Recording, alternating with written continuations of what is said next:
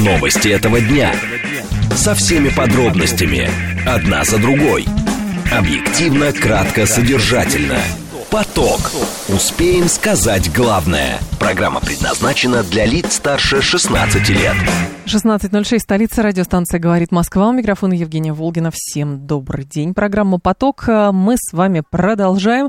Координаты эфира смски плюс семь девять два пять восемь восемь восемь восемь девять четыре восемь. Телеграмм для ваших сообщений «Говорит Москобот». Смотреть можно в YouTube-канале «Говорит Москва». Стрим там начался. Сейчас о движении в городе. В движении. 4 балла всего лишь показывает Яндекс. Перспективы ухудшения дорожной обстановки примерно в 6 вечера будет 6 баллов. И далее такая ситуация продлится до 19-20 часов. Потом пойдет движение уже получше. Сейчас основные затруднения. Смотрим по МКАДу. Здесь в районе Калужского шоссе ДТП. Будьте внимательны, внешние и внутренние стороны стоят.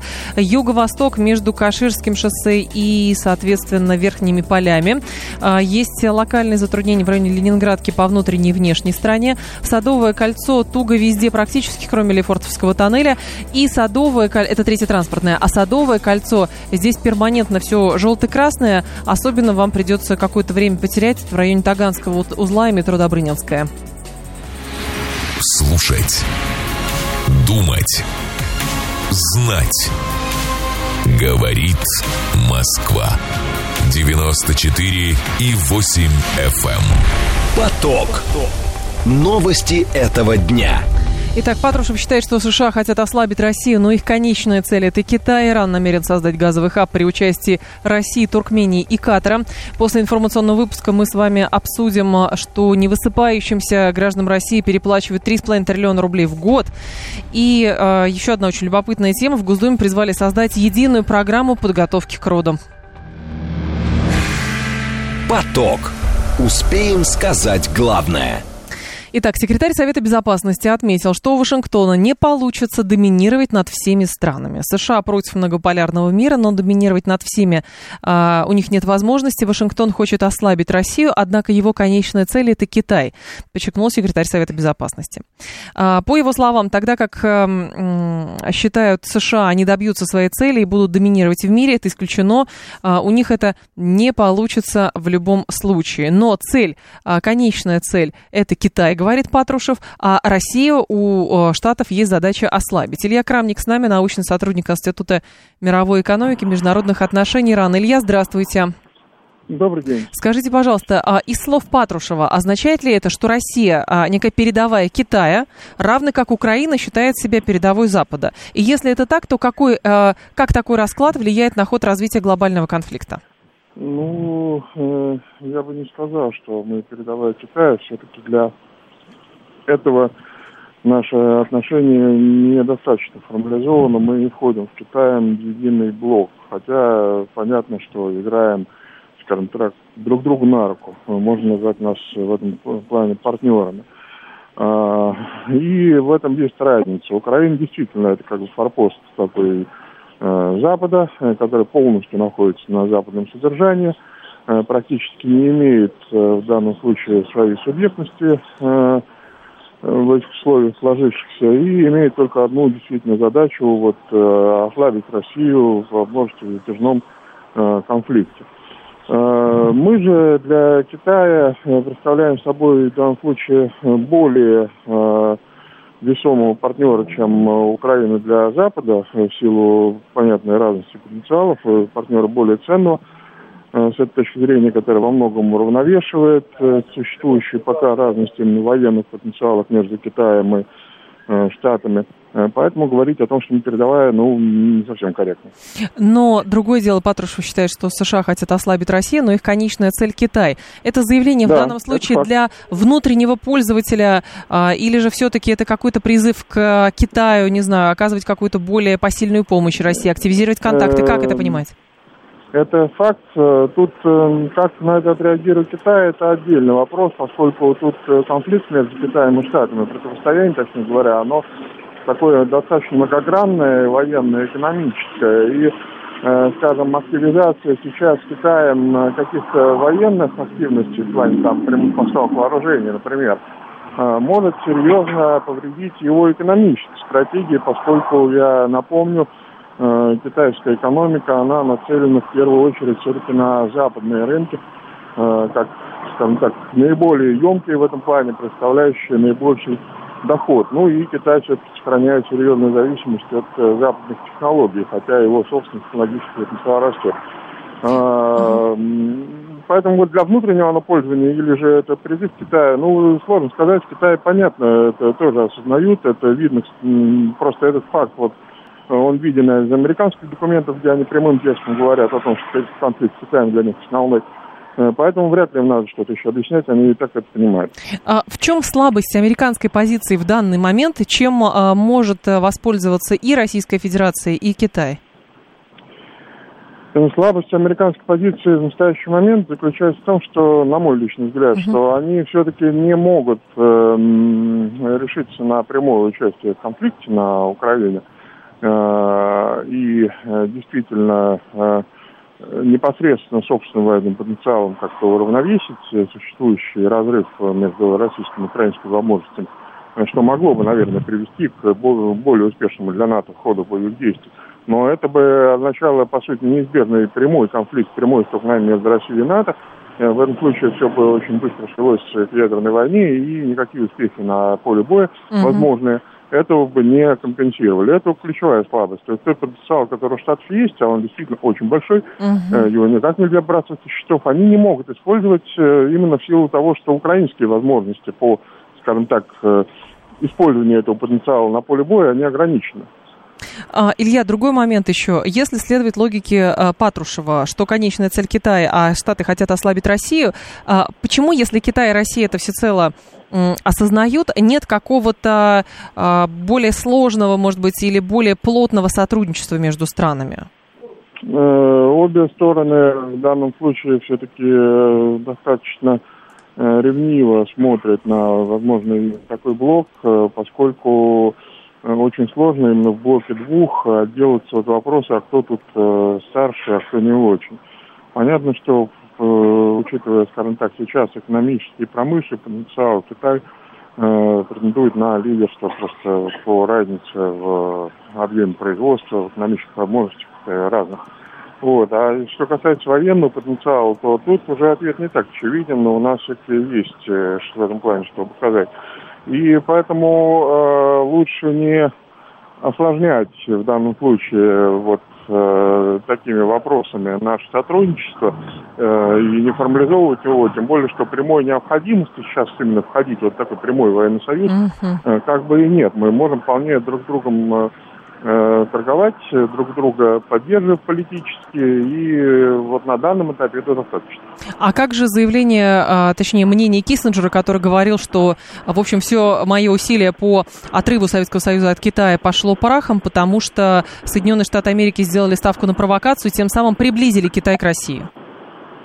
Ну, это факт. Мы действительно же сблизились. Если смотреть на ситуацию по сравнению, условно говоря, с началом 80-х, то в сравнении с 40-летней давностью, то это сближение потрясающее, которое трудно было себе представить uh-huh. в тот период. И да, действительно, Штаты сделали очень много для того, чтобы это сближение состоялось. А то, что это сближение в настоящий момент пока не формализовано как э, такой прямой военный союз, э, ну, я на без этого возможно. Понятно. Спасибо большое, Илья, я вас благодарю. Илья Крамник был с нами, научный сотрудник Института мировой экономики и международных отношений РАН. 7373948, телефон прямого эфира. А, ваши бы тезисы я хотела услышать на тему того, что, а, на тему а, того, что считает секретарь Совета Безопасности России Николай Патрушев говорит, что США хотят ослабить Россию, но их конечная цель это Китай. У Вашингтона не получится доминировать над всеми сразу э, странами э, в нынешнем раскладе. А Патрушев также добавляет, что демилитаризация Украины обусловлена тем, что она представляет угрозу России и УДКБ, в том числе с точки зрения разработки оружия массового уничтожения. Здрасте, слушаю вас, алло. Э, добрый день, меня Денис зовут. Да, Денис. Э, ну, ну, я думаю, Патрушев имел немножко такую вещь, что все сейчас понимают, ну, американцы понимают, что Сейчас военная операция, например, Китая против Тайваня, это катастрофа будет для них. И они сейчас делают все, чтобы это не произошло. Потому что они не смогут Тайвань ничем сейчас уже поддерживать, потому что все брошено на поддержание так называемой этой страны, как называется Украина. Почему? А насколько я понимаю, а, а что брошено? Ну, деньги напечатанные брошены, но Нет, что остальное? кроме напечатанных денег, деньгами, вы понимаете, вы в наступление не пойдете. Для, для наступления вам нужны патроны, для наступления вам нужно горючее, для наступления вам нужны танки, для наступления вам нужны снаряды, для наступления вам нужны патриот. Это вообще все, все брошено на Украину. Представь сейчас такой же, например, э, Китай начнет э, операцию против Тайваня. Что, что они будут поставлять на Тайвань? Ну, могут напечатать еще пару-тройку триллионов закидать. Это решит вопрос? Не, начнет ли Китай, тоже большой, спасибо большое, э, большой вопрос. Но, насколько я понимаю, стратегические вот эти вот запасы танков, который имеется у штатов по разным подсчетам, там от 1200 до полутора тысяч как минимум, вот, они пока, они на Украину не отправлены. Ровно, как объясняют, потому что а, есть то, что из Европы можно на Украину отправить, а это понадобится вот на случай какого-то глобального конфликта а, с Китаем. Пока фаза обострения отношений, она лежит в дипломатической плоскости. Не берем, ну, между Штатами и Китаем, как мы это понимаем, не берем аспект вот этой экономической войны, торговой войны, которая была еще а, инициирована со стороны Дональда Трампа а, против а, Китая. А, здесь важно еще что, накануне пару дней назад, правда, министр обороны Китая Ли Шанфу, а, выступая в Сингапуре, обрушился на стратегию США в Индо-Тихоокеанском регионе, заявив, что Вашингтон стремится разжечь конфронтацию, поддерживая Тайвань, развертывая военные силы и создавая альянсы в регионе. Ну, это еще про Аукус, наверное, речь идет. Мы никогда не будем колебаться в защите наших законных прав и интересов, не говоря уже о том, чтобы жертвовать основными интересами нации, сказал а, Ли Шанфу. Как говорится в известной китайской песне, когда к нам приходят угрозы, а, когда к нам приходят друзья, мы встречаем их прекрасным вином, когда приходят шакалы или волки, мы встречаем их с ружьями. Это заявление министра обороны Китайской Народной Республики. У стран НАТО, в том числе США, колоссальное количество вооружений хватит не на одну войну, а, говорит Андрей. Ну, это понятно, но пока, еще раз, стадия обострения отношений лежит именно в политико-дипломатическом аспекте. Правда, там есть, конечно, эта история с кораблями, которые американскими а, ходят очень близко к в китайским территориальным водам, а, как-то там вот эти вот плюс демонстративные визиты на Тайвань а, представителей американского истеблишмента, это все, конечно же, не случайно, то есть это повышение градуса, это работа на провокацию. Мы же прекрасно понимаем, как, как это работает, как эти провокации работают. Здравствуйте, алло. Здравствуйте, Максим. Пожалуйста, Я Максим. предыдущему э, вашему звонившему да. сказать, что э, для американцев это абсолютно все равно. Что именно? Э, доктрины разные военные понимаете? Здесь Да. в основном сухопутные операции, а там будут морские операции. А у США военная доктрина, она морская, как-никак. Понимаете, о чем речь? Мгм. Вот. Так. И э, США, не знаю, ну им все равно. И они, кстати говоря, не так уж много и бюджета-то потратили на, на Украину. Это все есть в открытых источниках. Там даже, даже к Вьетнамской войне еще не, не, не приближено то, что они потратили. Поэтому, а китайцы, я в свою очередь скажу, мне кажется, они вряд ли полезут на Тайвань. Зачем? У них э, огромные связи экономические в США. Зачем им это нужно? Другое дело, зачем это нужно? Спасибо большое. Зачем это нужно штатам? То есть держать постоянно регион в напряжении – это один разговор. Но а, не а, переходить к фазе, активной фазе боевых действий – это другой разговор. Без- то есть напряжение можно держать, потому что под напряжением можно вводить санкции, а, можно проводить какой-то шантаж, можно пытаться через а, вот это напряжение как раз придать астракизму своего противника, будущего или настоящего. То есть разные формы есть. Не а, все напряжение а, как раз выводится именно в активные боевые действия в настоящее. То есть мы это уже с вами прекрасно понимаем, и мы это с вами видим. Как будет развиваться событие, непонятно, но с точки зрения Патрушева есть у Штатов желание ослабить Россию, чтобы Россия была не в нынешнем положении, а в положении каком-то другом, ну, удобный, а, удобным, например, Соединенным Штатам, понятным Соединенным Штатам, безопасным для Соединенных Штатов. Вот. Но основная цель это Китай. А цель какая? Ну, э, наверное, не завоевать Китай, но тоже его, наверное, ослабить, чтобы он а, был фабрикой китайской, но уже не претендовал на какое-то а, слишком серьезное политическое влияние в регионе.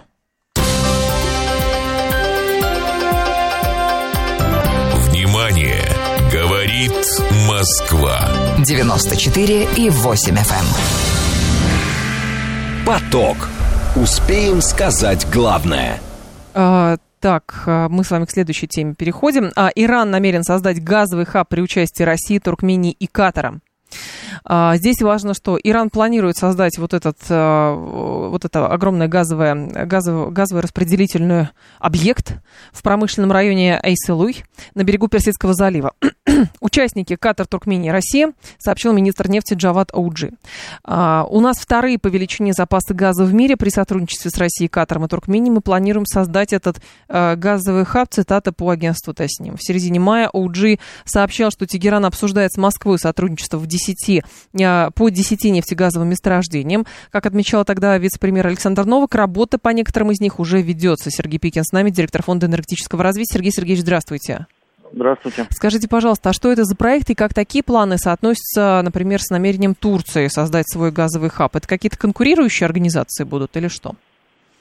Ну, во-первых, и там, и там принимает э, серьезную участие Россия, поэтому здесь как бы конкуренция с сами, сами с собой, наверное, вряд ли. Э, такое будет. А, просто разные рынки. Если турецкий хаб, о котором так много говорится, это в первую очередь рынок Европы, то есть это попытка э, заместить э, взорванные потоки и зайти в Европу с тыла, что называется, то проект в Средней Азии это такой локальный проект, он имеет все-таки целью развития рынка именно внутри Средней Азии, то есть пока таких там серьезных амбиций на европейском направлении тут нет.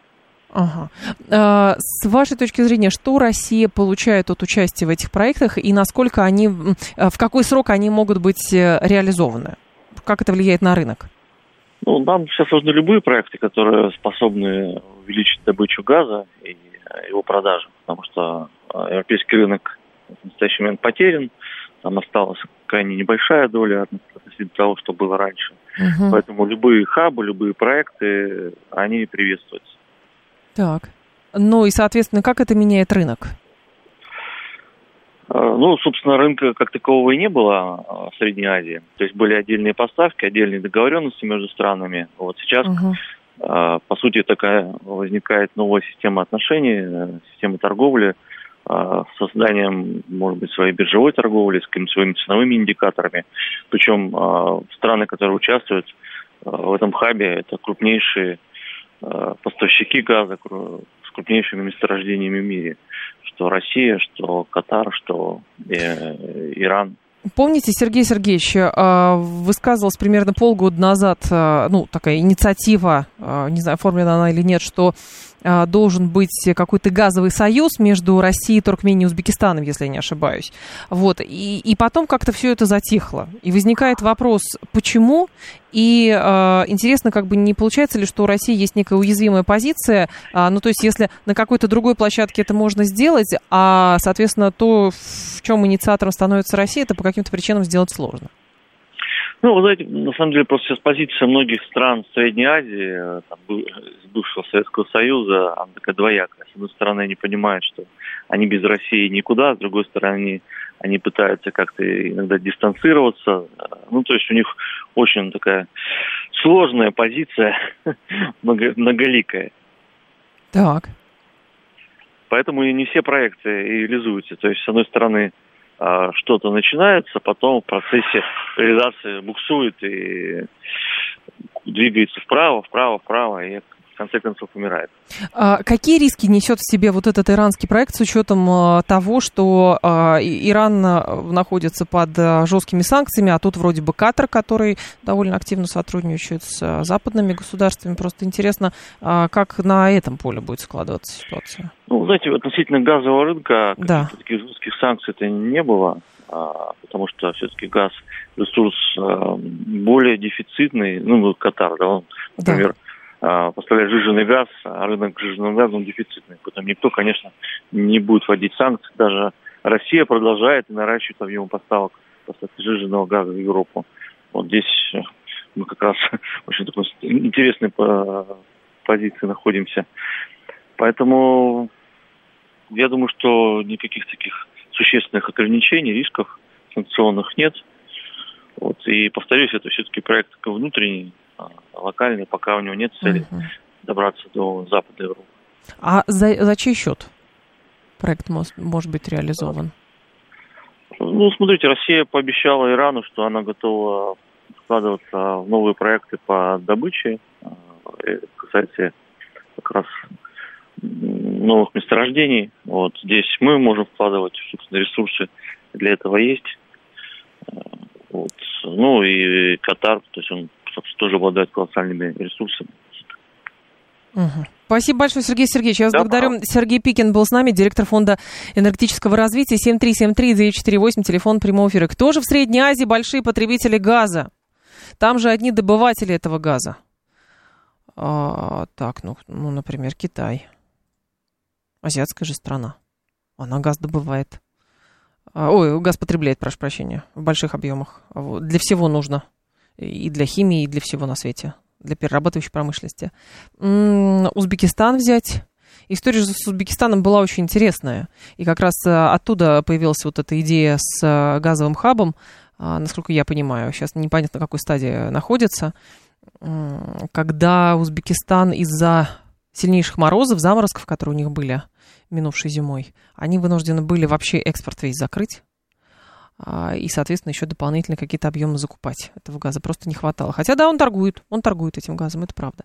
7373948, телефон прямого эфира. Новый проект иранского хаба ориентирован не на Европу, а на Китай и Японию, говорит а, Юстус. Япония тоже очень интересно. Япония а, покупает, правда, и наш тоже газ покупает.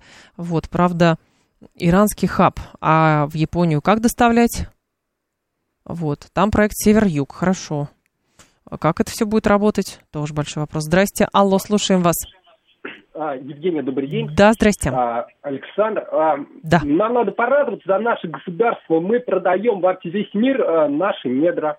Так. А, похлопать в ладоши и сказать... Э, что? Э, мы, ну, в общем, представьте ситуацию, что что вот э, Америку, помните, час или два назад мы обсуждали э, как американцы помогли, э, санкции помогли офшоры закрыть э, в других странах, чтобы российские э, компании пошли в Россию. Ну, не совсем вот. закрыть, ну ладно, так. Но, понимаете, есть какой-то момент, что санкции помогают, помогают Российской Федерации, они вредят. Вы да. чувствуете, э, какое состояние прекрасное? И сейчас санкции опять помогают нам э, еще больше увеличить газовые, только не напрямую, а через третьи страны. И все зарабатывают. И все зара... Да нет, все... хорошо, конечно, и все зарабатывают, естественно. Другой, спасибо большое. Другой, понятно, что нет худа без добра, естественно, и кто-то считает то, что происход... происходит, это наказание Родиной, кто-то считает, что это, наоборот, новые открывшиеся возможности. Вот. Но здесь же еще другой момент. Ирану, конечно, тоже нужно наше участие, просто потому что будут русские, российские инвестиции. Иран объективно вряд ли потянет создание и проекта, реализацию проекта «Север-Юг», и реализацию проекта вот этого хаба газового. Он не потянет самостоятельно. Ирану нужны российские инвестиции. Нам нужно тоже куда-то деньги вкладывать и искать альтернативные варианты того, куда мы будем свое сырье поставлять.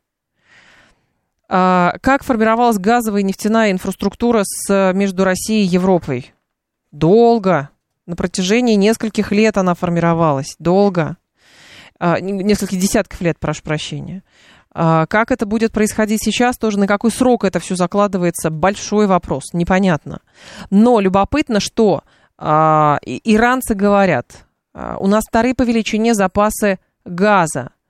При сотрудничестве с Россией, Катаром, Туркменией мы планируем создать газовый хаб – говорят а, иранцы. Вот. А, туркмены пока ничего не говорят, и Катар тоже ничего не говорит, но ему тоже нужно куда-то свое сырье девать. Вот. Давайте новости послушаем, продолжим. Новости этого дня. Со всеми подробностями. Одна за другой.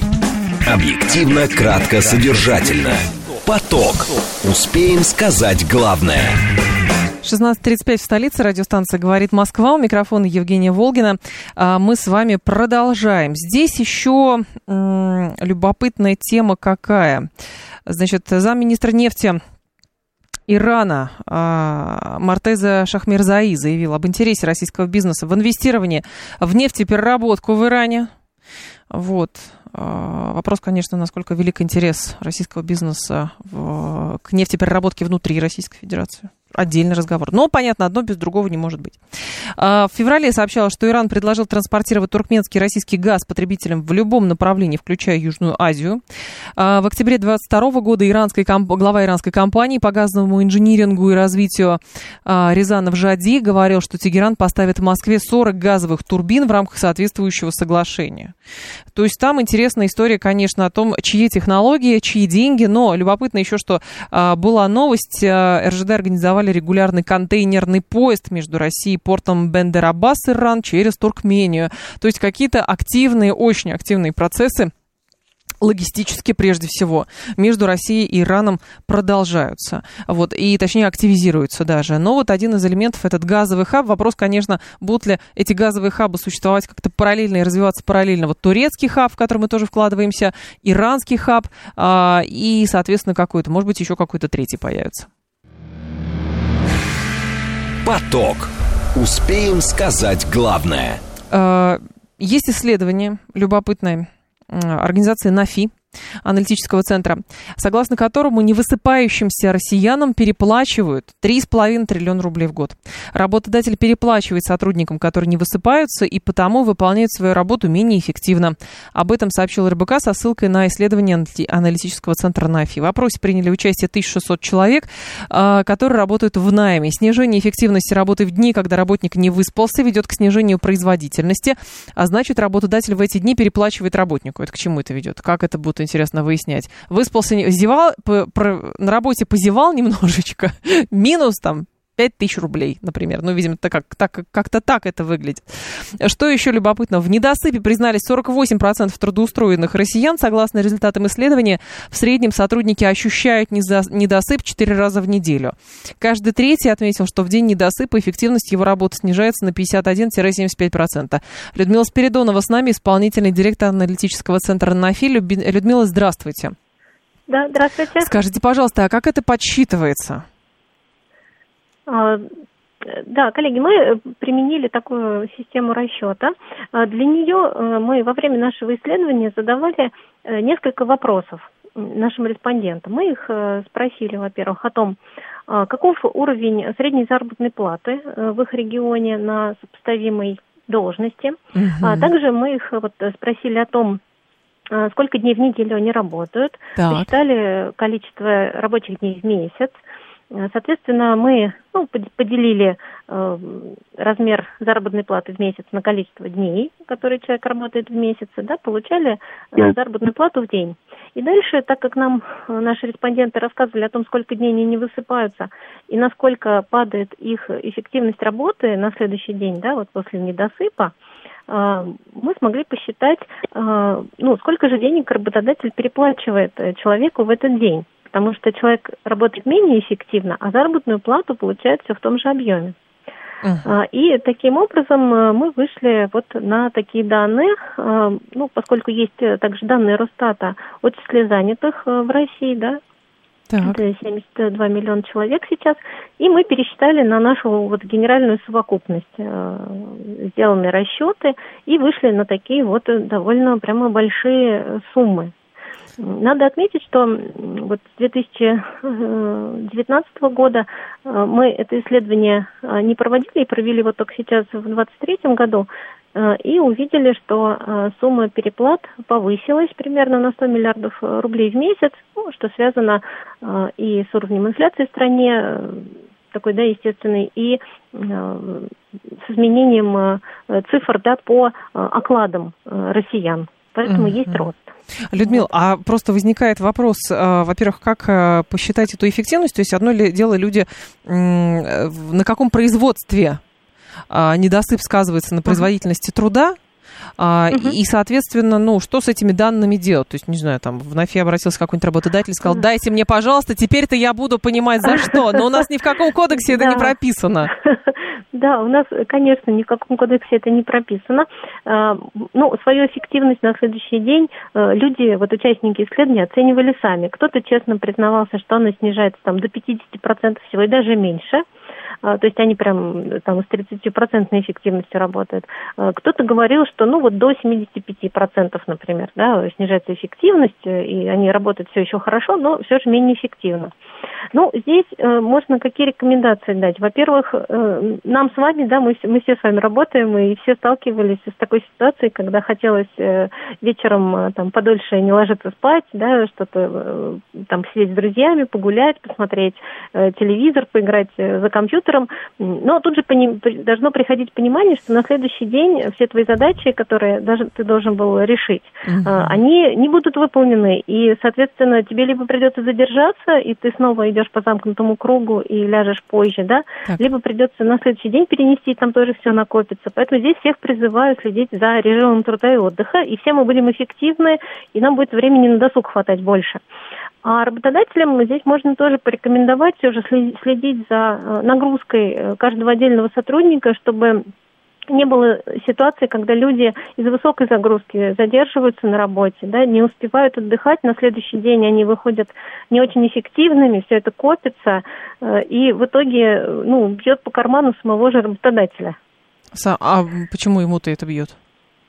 Ну, потому что э, он, получается, зарплату платит, а имеет э, при этом неэффективного сотрудника. А, и лучше, да, раз, э, нагрузку распределять более эффективно между mm сотрудниками и получать выполнение задач тоже более эффективное, своевременное и оплачивать зарплату эффективным людям. Понятно. Спасибо большое, Людмила. Благодарю вас.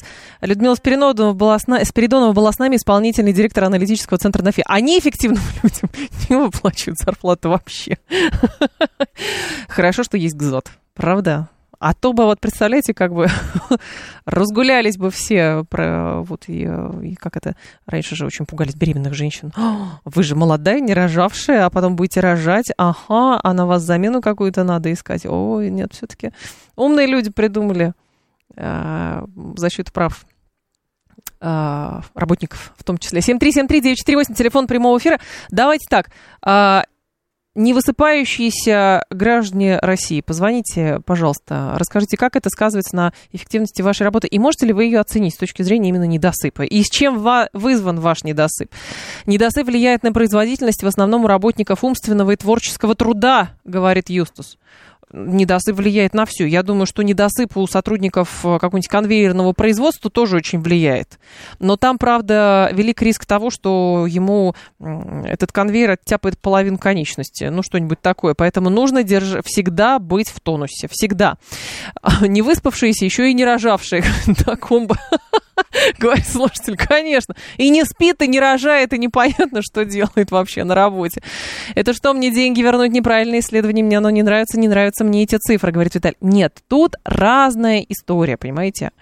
А, тут как бы нужно соблюдать баланс. Есть люди, которые действительно по каким-то причинам не могут спать, о, не могут отдыхать, вовремя ложиться спать, и поэтому потом на работе, значит, зевают, пропускают что-то и так далее. А есть, соответственно, ну, такая работа, вот, вот история с таксистами. Вот при, примитивный абсолютно пример. История с таксистами, да.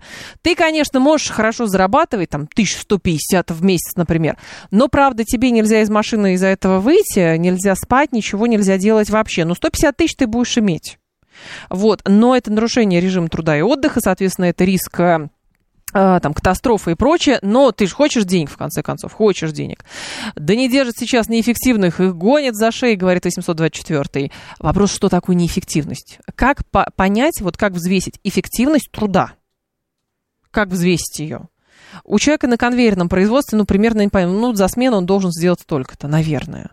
А у человека какого-нибудь, который занимается, ну, работает на себя или, не знаю, а, работает в ателье, например, тоже, наверное, можно понять, что ему нужно сделать сколько-то изделий. Но у всех ли можно оценить эффективность труда? Вот в чем дело.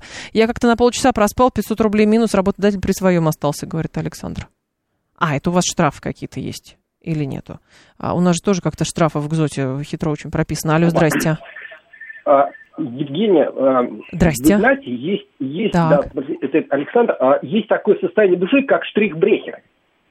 Вот И... сначала в нашей стране штрихбрехер, штрихбрехер были, э, всем нужны были. Потом поняли, что штрихбрехер это вред, э, надо уменьшить объемы э, штрихбрехеров. Надо, э, сделали, так сказать, нормы ГЗОТ. Так. Потом поняли, что э, по ГЗОТу меньше зарабатывают, потому что больше отдыхают. Потом опять. И, и вот это вот это штрихбрехер ГЗОТ, штрихбрехер ГЗОТ уже раз 10 крутилось. И вот сейчас э, очередной раз у нас э, э, хотят штрихбрехер. Да ничего не хотят. Почему вы считаете, что у нас хотят обязательно что-то? Что-то обязательно хотят. Есть исследования. Есть такие люди, которые социологи, исследователи, аудиторы разные. Они высыпаются, и у них им приходит идея. Им приходит идея. Э, там, по, оценить эффективность или потери, денежные потери в связи с тем, что люди не высыпаются. Вот. А, и оценить, финансово оценить. Вы думаете, что они сразу понесут это куда-то каким-то работодателям? Товарищи, обратите внимание, 3,5 триллиона видано где-то вообще. Переплачивайте людям, которые не спят. А, и, соответственно, что они еще делают? Что-то придумывают еще. 7373948, телефон прямого эфира. 7373948, по коду 8495. Недосып сказывается в первую очередь на качестве выполняемой работы, а потом уже на производительности. А, ну, по-разному. По-разному бывает, да. Ну, ну, сказывается. Вопрос, что с этим действительно делать. А, понимаете, с одной стороны, есть проблема в том, что люди формально относятся к своей работе, и им даже, они хорошо спят, но они просто как бы вот так работают через пень-колоду. А есть действительно вопрос а, того, что люди перерабатывают много, например, на одной работе им мало денег платят, им не хватает на хорошую жизнь, они идут на другую работу, а, и, соответственно, мало спят. У кого-то это образ жизни такой. Поэтому Здесь с каких сторон не посмотри. От недосыпа самому себе проблему штормит, голова болит, говорит Виталий. Есть такое, особенно с возрастом усугубляется, это правда. Если в 20 лет ты можешь работать без перерыва, вообще просто на одном, на, на задоре, на задоре можешь, то уже после 30, конечно, тяжеловато на одном задоре. А, работать 24 часа в сутки уже все-таки требуется какое-то время. Люблю статистику, кто для чего-то что-то заказывает, говорит Вячеслав. Возможно, возможно заказывает.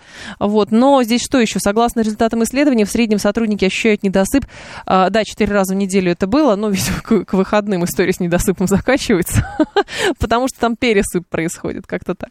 А можно пойти дальше. А все ли сыто едят, говорит Виталий? Это тоже вопрос.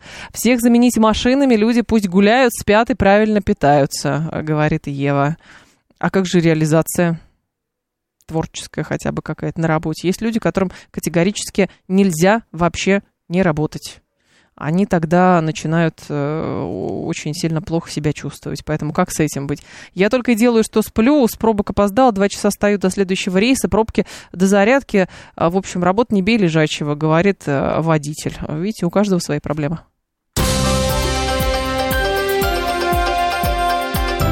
Внимание! Говорит Москва. 94 и 8 FM. Эм. Поток. Успеем сказать главное. А вот молодые мамочки тоже, понимаете, они же не высыпаются первые сколько, я и забыла уже, первые года два, по-моему, не высыпаются, но от этого стараются свою эффективность не снижать, понимаете, а наоборот – и развивать, и все на свете, и правильно питаться. Вот, поэтому, ну, там тоже определенный задор, а, естественно, присутствует. Вот. А, а, и в Государственной Думе, почему я про кормящих молодых матерей заговорила, потому что в Госдуме призвали создать единую программу подготовки к родам. В частности, необходимы специалисты по грудному вскармливанию. Об этом заявил, заявила первый замглавы Комитета по вопросам семьи Татьяна Буцкая. В роддоме, кто у нас занимается грудным вскармливанием, акушерки-педиатры. А нам нужен отдельный специалист, сказала она на заседании группы по анализу анализу проектов в области защиты семьи, материнства и детства. Будская подчеркнула, что в России нет единой программы подготовки к родам, и это то, чем надо заняться. Единая программа подготовки к родам. Эм, кого готовить? Э, Анна Заговорина с нами, она акушерка, член Ассоциации консультантов по естественному э, вскармливанию. Анна, здравствуйте. Здравствуйте. Скажите, пожалуйста, а, вот эти специалисты по грудному вскармливанию, я правильно понимаю, что это какой-то дополнительный, а, как бы, а, профессиональная подготовка, которую должны проходить все-таки акушерки, или это отдельный специалист, которых нужно готовить для роддомов?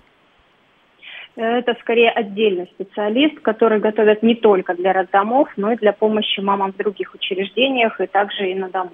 Угу. Это не обязательно будет акушерка. Есть ли у нас такие специалисты и в чем сложность внедрения подобной программы? У нас такие специалисты есть. ну, в частности, в Краснодаре и в Москве я знаю, что практически в каждом роддоме есть консультант по грудному вскармливанию. И они не всегда акушерки, они не всегда с медицинским образованием, но тем не менее помощь от них колоссальная, и мамы очень благодарны им. Угу. Анна, когда э, в Государственной Думе э, призывают создать единую программу подготовки к родам, э, как вы это видите? То есть нужна такая программа, ну, не знаю, всех беременных э, после, там, не знаю, 25-й недели обязательно на какие-то курсы? Как это должно выглядеть? И нужно ли это? Ну, на самом деле, мне кажется, что такая программа нужна, и в какой-то степени она существует сейчас в женских консультациях. Э, проводятся занятия, проводятся врачами, проводятся также, кстати, и консультантами по грудному вскармливанию, кушерками. Но, к сожалению, на них очень мало собирается беременных мам. Почему? Вот это как... Может быть, пропаганда, да, реклама не такая. Может быть, мамы не понимают важность всей подготовки к родам. Вот, может быть, поэтому. Угу. История с грудным вскармливанием. А, считается, что это настолько естественный процесс, в принципе, как и роды, что к нему, в принципе, э, специально готовиться не надо, вот, а в случае чего есть э, скорая помощь. Ну, к сожалению, скорая помощь не оказывает помощи грудному вскармливанию. И готовиться нужно. Готовиться нужно однозначно. И ну, это в основном информационная подготовка. Э, информационная в каком смысле? Каком смысле мама должна понимать, какой процесс ее ждет грудного вскармливания, что при этом она должна делать, чего она не должна делать, и что приведет к ее какому результату, собственно говоря, как и в родах. А, насколько у нас сотрудники роддомов знакомы с тем, как а, правильно организовать грудное вскармливание? Насколько я понимаю, большая часть проблем у женщин возникает именно вследствие того, что либо им неправильно показали, либо это, естественно, поначалу больно, они испугались и, и потом была возможность сохранить молоко, они не стали а, этого делать, потому что была какая-то, ну, я не знаю, а, неправильная тренировка или еще что-то.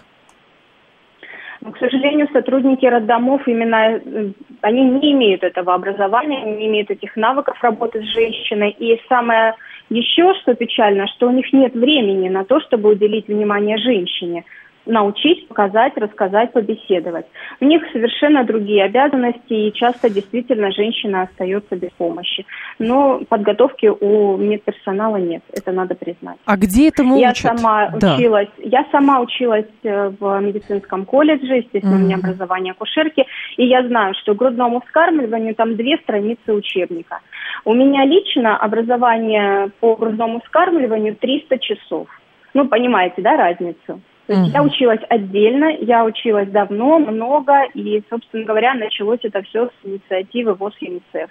И дальше угу. я уже училась. Почему, с вашей точки зрения, действительно этому не обучают, а, с учетом того, что это а, крайне важный, а, нужный процесс, точно такой же, как правильно родить, правильно принять роды?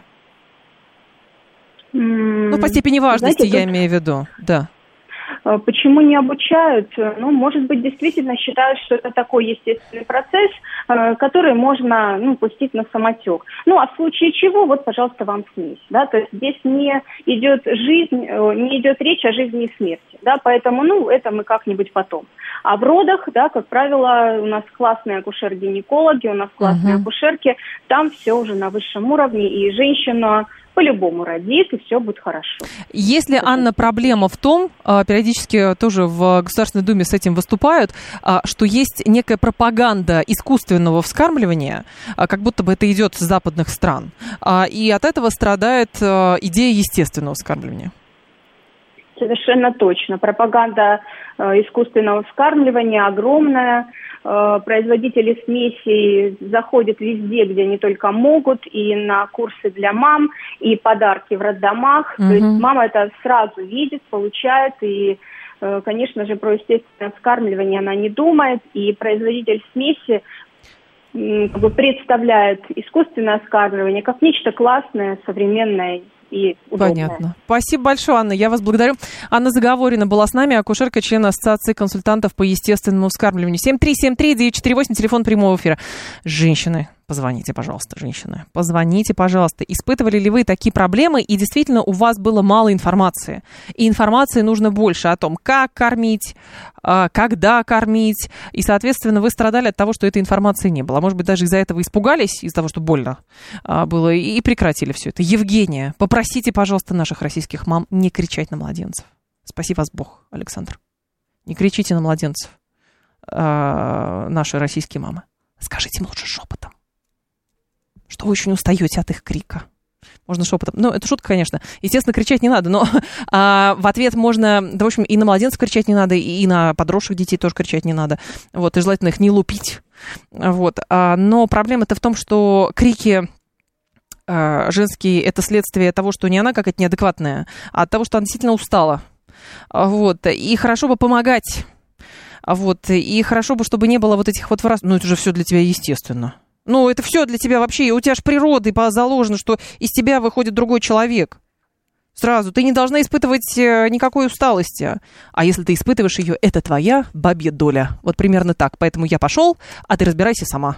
С грудным вскармливанием, с пеленками, с распашонками, с криками, с коликами и совсем на свете.